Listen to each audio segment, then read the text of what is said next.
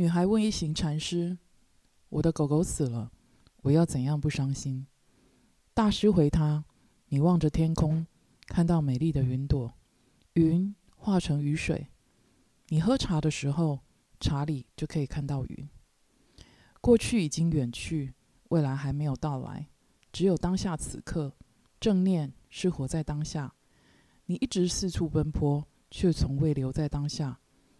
实施正念可以让我们踏实的活在当下，不再虚耗生命。欢迎收听《两代话江湖》，我是老江湖，我是小江湖，小江湖周末愉快。耶！前阵子小孩们上课跟我分享有高中生寻短的新闻，哎，就是你们那种啊高中考大学那个叫什么东西的？学测，对，学测考完数学，他就嘣这样子。结果最近成绩出来，真的数学超难的我想说就是成绩数学是有史以来最难的一次。有听说有执行奖惩了，我是想说，既然你觉得难了，别人应该也觉得难啊，为什么要这样哦？好，anyway，嗯，他们跟我讲这件事情的时候，我当下就决定先不要上课了，先来讨论如何疏解生活上的压力。小江，我问你，你生活有压力吗？比如说遇到很艰难的选择的时候，还是很害怕的时刻的时候的压力那一种？有啊有啊，嗯就像我在学生的时候，读书压力也是有，嗯但是现在的一定比我们那时候又更大一点，因为就要比各种校牌啊、班牌等等的。然后下课又要去？以前有，但是现在因为学生少，哦然后这样关注度会比较高嘛，哦就下课之后还要去补习班报道。像我我之前只有补数学，嗯然后可能就是下课吃个饭之后就去市区补习，嗯然后补完可能就八九点回到家就十点了，然后隔天早上又要七点多又要去学校早自习这样。我现在早自习好像不用那么早了。我们之前是好像七点十五吧，然后像我要搭校车，我可能还没六点就要起床，都遇到农夫，阿伯早安，叔叔早安。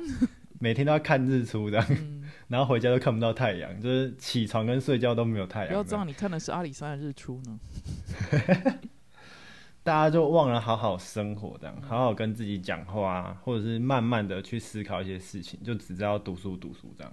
然后我在想，台湾教育可能就是这样啊，就是要把考试的东西全部塞给你啊。像一些比较认真读书、拼命读书的同学啊，他就是为了争取好成绩，所以他就只能一直努力。有些更惨，那种背负祖先使命的，只能让成绩高高在上。我知道你，我知道你讲的那一种，就全家都医生的那一种。对，医生世家，他他一定要读医学院不可，药学系不行，牙医不行那种，对我有一个同学因此被送到不知道菲律宾还是南非去的那一种。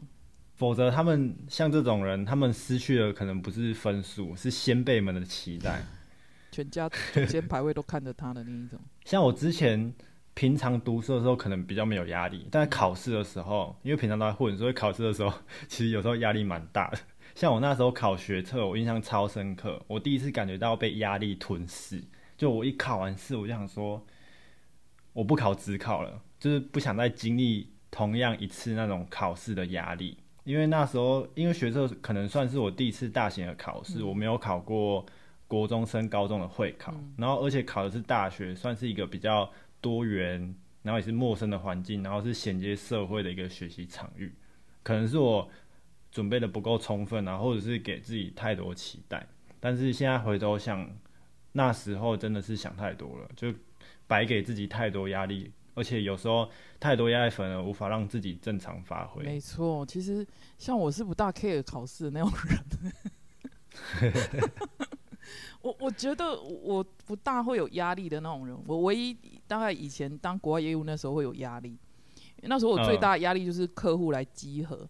那种很大的公司，比如德国公司，他可能一年或三年会来集合一次。然后他阵嗯仗不是一个人来，他可能品管经理也来，财务经理也来，开发经理也来，老板也来，不过老板有通常不会来，他其他的时候来这样子。一整个团队来，一整个团队来，然后一个人对好几个人，甚至有时候请同事帮忙这样子，因为你一个人根本没办法分身嘛。可是后来习惯了也就好了，就是被集合惯了也就好了。然后再后来，另外我觉得真正的压力导致我还必须跟我妈讲，就是我必须去战斗民族那里处理客诉。他就是他就写一封 email 跟你说他买了五柜的狗屎这样子，然后叫你要去的，真的啊，这么凶啊。对啊，fly shed con 还是 shed container 还是 container shed 我也忘了，反正因为他他的英文不好。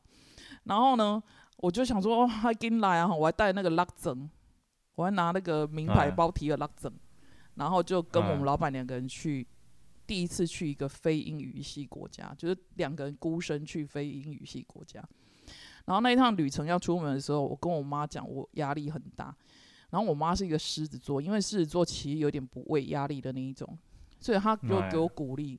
我觉得有很多事情，很多时候，就像你刚才讲，当下是有压力的，可是随着时间的推移，还有你自己解决问题的成熟度，现在回头一看，跟你根本觉得不是事情啊，就有点像我们在打游嗯戏，你一关一关打过了，就潇洒的拿到更强的装备过那一关，然后再往下一关。所以关关或许难过，但是经过学习、冲撞、犯错、修正，我觉得最后都会成功的。嗯嗯，说说到工作啊，我现在分享一下我现在这份工作，嗯就是他每个礼拜都会有周进度，嗯就每个礼拜会安排要完成的品项，然后大家分工协力去完成。嗯然后最近我给自己的压力就是，我头脑想的跟手做的速度跟不上，就想的比较快，哦但用做的会来不及。就是我想说，可能诶、早上做做做到下午，我可能可以提早完成，然后慢慢收东西，然后准时下班。大家通常都是会有点来不及，就有点像在追进度这样。我觉得你那份工作有点偏，又有点艺术的感觉。要是追进度的话，一来我觉得成品的问题，二来会不会有危险的问题？我现在突然想问这个。危险的话是还好，因为如果用机器的话是绝对不能快，老板也不会对催你。对对对，我的点。但是假如说是手工的话，就能最好是品质跟速度兼具啦。嗯嗯徐当姐他们都可以，我相信我。那会不会是对这些东西还不够熟悉的员工？对我也我也在想，只我也在想是有可能是这样，嗯但有一部分我会想要追求可以速度进度那样。速度，是因为我们同事跟老板之间感情算超好的，但是毕竟还是我是员工嘛，然后老板是雇主，我也希望在工作上面会有一些好的表现，就是老板对我会有好的印象，然后我对老板负责，我也对自己负责然后无形中那个压力就产生。像我昨天我就做做做，突然就打一个嗝，然后就胃酸，就嗯烧到喉咙，然后超不舒服。压力吧，那应该也是压力的一种。嗯，可能也是压力。然后我现在的解决方法就是回家就不要看工作排程，就是下班先看好明天要怎么做，按部就班，然后回家就不要管工作事情，然后也不要想说什么要多快多棒，就是 just do it，就好好的做。然后工作之后可能可以戴耳罩啊，让声音比较不要那么大声，让自己比较安静的心，或者是有时候他们也会播歌，让那个情绪可以舒缓一下，专注在工作上。这一点我认同。我之前曾经帮我同事写一封很重要的 email 的时候，我就是戴耳机，然后听音乐写完的。然后他们在外旁边等我写那一封信，还在那边吵闹，我立刻耳机拿下来狂骂他们，然后继续写。老娘的工作你在吵什么、啊？对，不是，我已经在帮你解决你的问题了，然后我需要安静的写，你们还在那边给我吵吵闹闹，我就 不会客气。压起来，压起来。其实，即便像我现在这样子啊，我也会遇到压力。像这个礼拜呢，我也自己内化了一件事情。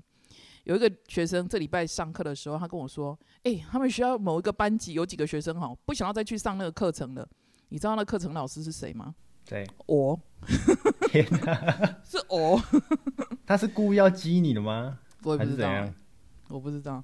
然后我当下听到就是，你知道那个头发啪，然 后当下超跟漫一样炸开。对对，炸开。然后我，你知道我只是生气的时候，我觉得我很像那个幼稚园大班，我就跟他说，我也不想去，好吗？这样子，他说他不想，我也不想去，好吗？我觉得，我就觉得说我可以给你很多的东西，我可以教你很多的内容，我还跟你分享国际时事，我可以给很多的人，你们怎么这么不认识我啊？我心里想说，我这礼拜一定要去推辞掉这一门课，这样子。就大家都不我马上白。起啊，这样子，对我也不去了，超怒这样，大家都卖来，我马白起。可是哈，你知道，因为我们今天要做这个议题啊，所以导致我去翻了一几本我自己很喜欢的书，就是那种心情不好的时候会去看的书。然后我赫然发现我当下就是我回孩子的那样的反应实在太孩子气了。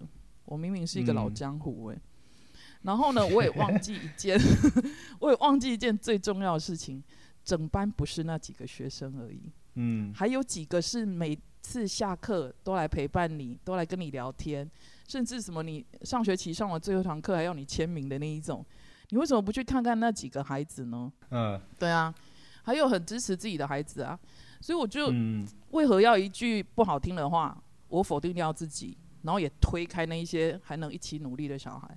我这样想一想之后，又一整个豁然开朗了。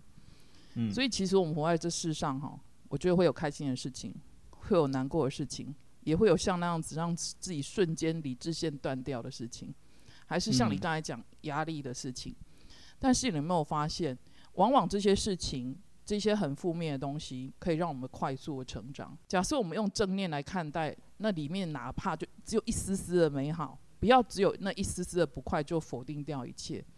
然后每个挑战还有困难的后面，我觉得都是藏最美丽的风景，就像你们在爬山一样，没错，爬爬爬，挑战了，遇到困难了，可是一上去之后，那个风景怎么样？爬得越高，风景越好。对，所以我觉得这些负面的事情有时候会给我们人生最美好的礼物。比如说这礼拜我遇到这种东西啊，就让我去复习我最喜欢一本书，叫做《正念的奇迹》。我们待会可以把它放在下面连接。所以回到主题，小江湖，你遇到压力会怎么处理？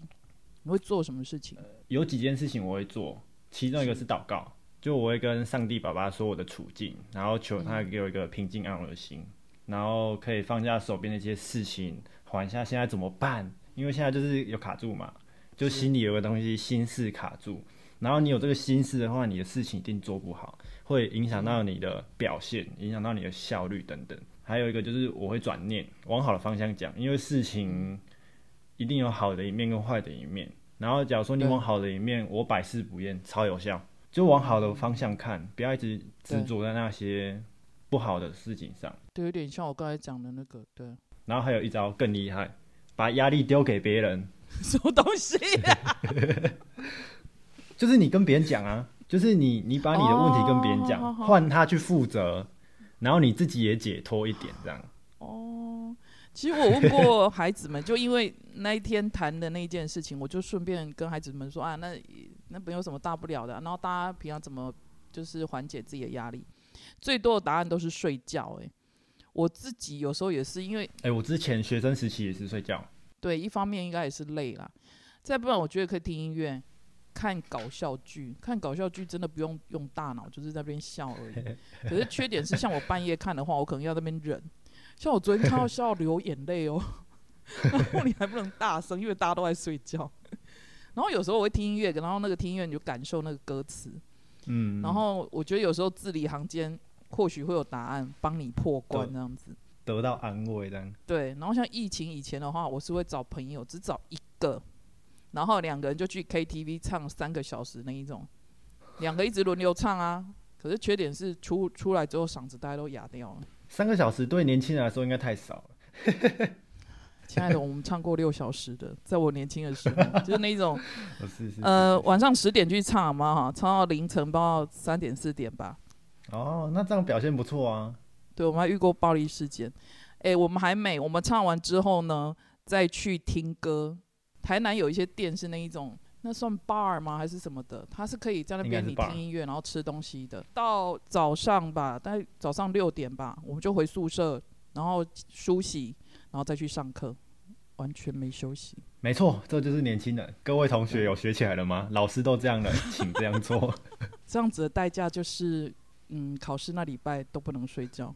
我有空再教大家 怎么读书。真的啊，因为那时候都在玩，你就只有考试前那一个礼拜，你要把半本的那种精装书的东西塞到脑袋啊，一个晚上嗯塞进去，哎、然后隔天考完全部忘记了。哎，我要问小江湖哦，哎，假设有人跟你诉苦的话，就是像你刚才讲，那个人压力大，他跟你诉苦，那你要怎么安慰他？我会先全部听他讲完，听他讲来龙去脉，然后听完之后帮他分析一下利弊，然后让他自己决定怎么办。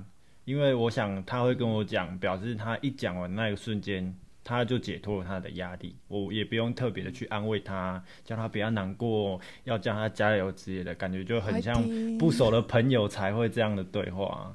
哦，认识的嘛，都直接火上加油啊！你说啊你，然后还什么啊可怜，就是那种先数落一下再解决的。其实我现在的状况遇到最多是小孩的成绩，他们上课跟你抱怨成绩，抱怨学校生活。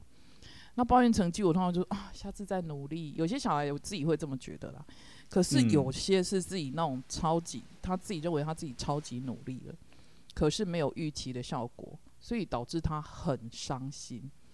以前我会跟这样的小孩说：“哎呀，第一名偶尔换别人坐一坐嘛，不然其他人也很挫折。”诶，可是我上个礼拜看到那个蒋雅琪女士，她去上一个节目讲的答案，我觉得她的更好。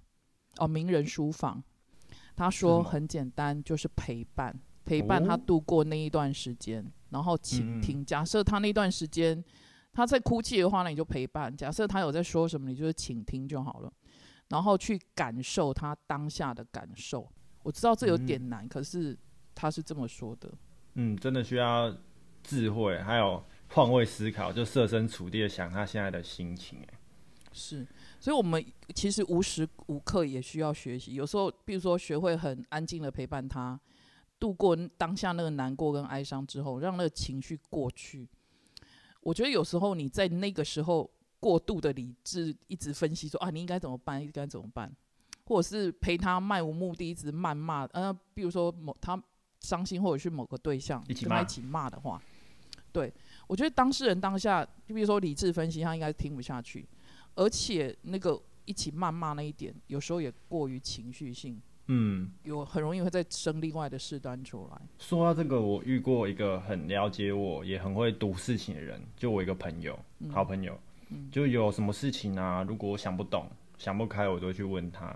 我发现这种人有几个特质：第一个，他就是很会倾听，他会听你把事情全部讲完，他才开始讲。会，他会从你的角度去帮你想解决方法，然后提供你参考。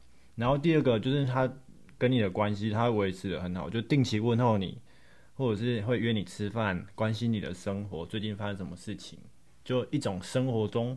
没有缺少他的概念，让他知道你的存专业，让你知道他的存，他是工系的。我 难过。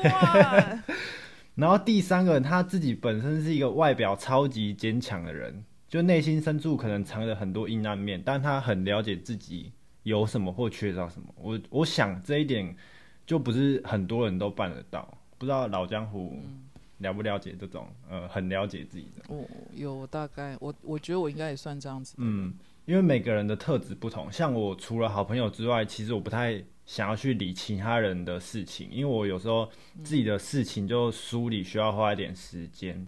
但是这种可以成为别人倾听对象或陪伴的人啊，他很清楚他自己的状况，清楚他自己的思绪，甚至是他可以因为很了解自己，所以他可以去读懂别人，然后读懂现在的问题点，然后外表又可以从容不迫。这种真的是可遇不可求的朋友啊，所以说还有一招啦，就是自己解决自己的问题啊。其实你刚才讲这样子的人，我觉得我也是算是这样的人，因为比如说我朋友遇到很棘手问题、很严重的问题，他们会打电话给我，嗯，然后通常大家都很熟。然后我以以前的观点跟现在好了，以前在当国外业务的时候，我可以残忍到他们打电话来，我跟他说，比如说小张你打电话来，你要跟我说什么什么事，我说好，你现在只有五分钟，你懂我意思吗？因为我很忙，我就会这样很残忍的回。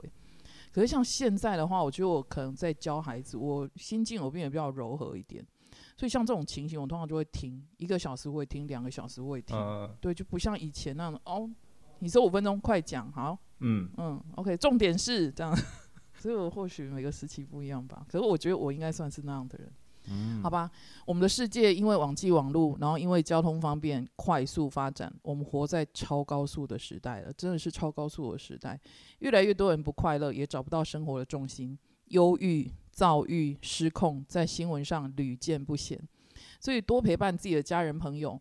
在他们最需要你的时候，陪伴并正面的看待，即便只有那一丝丝的光芒跟美好，还有自己也可以开凿那一道堵住自己的围墙，然后释放紧箍的自己，放过自己，活在当下，不只是朋友，你也可以帮助自己，甚至在帮助更多的人。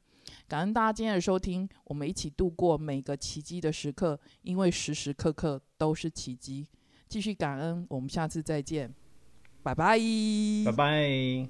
希望这集有帮助到大家度过艰难的时刻。我觉得这一集应该可以。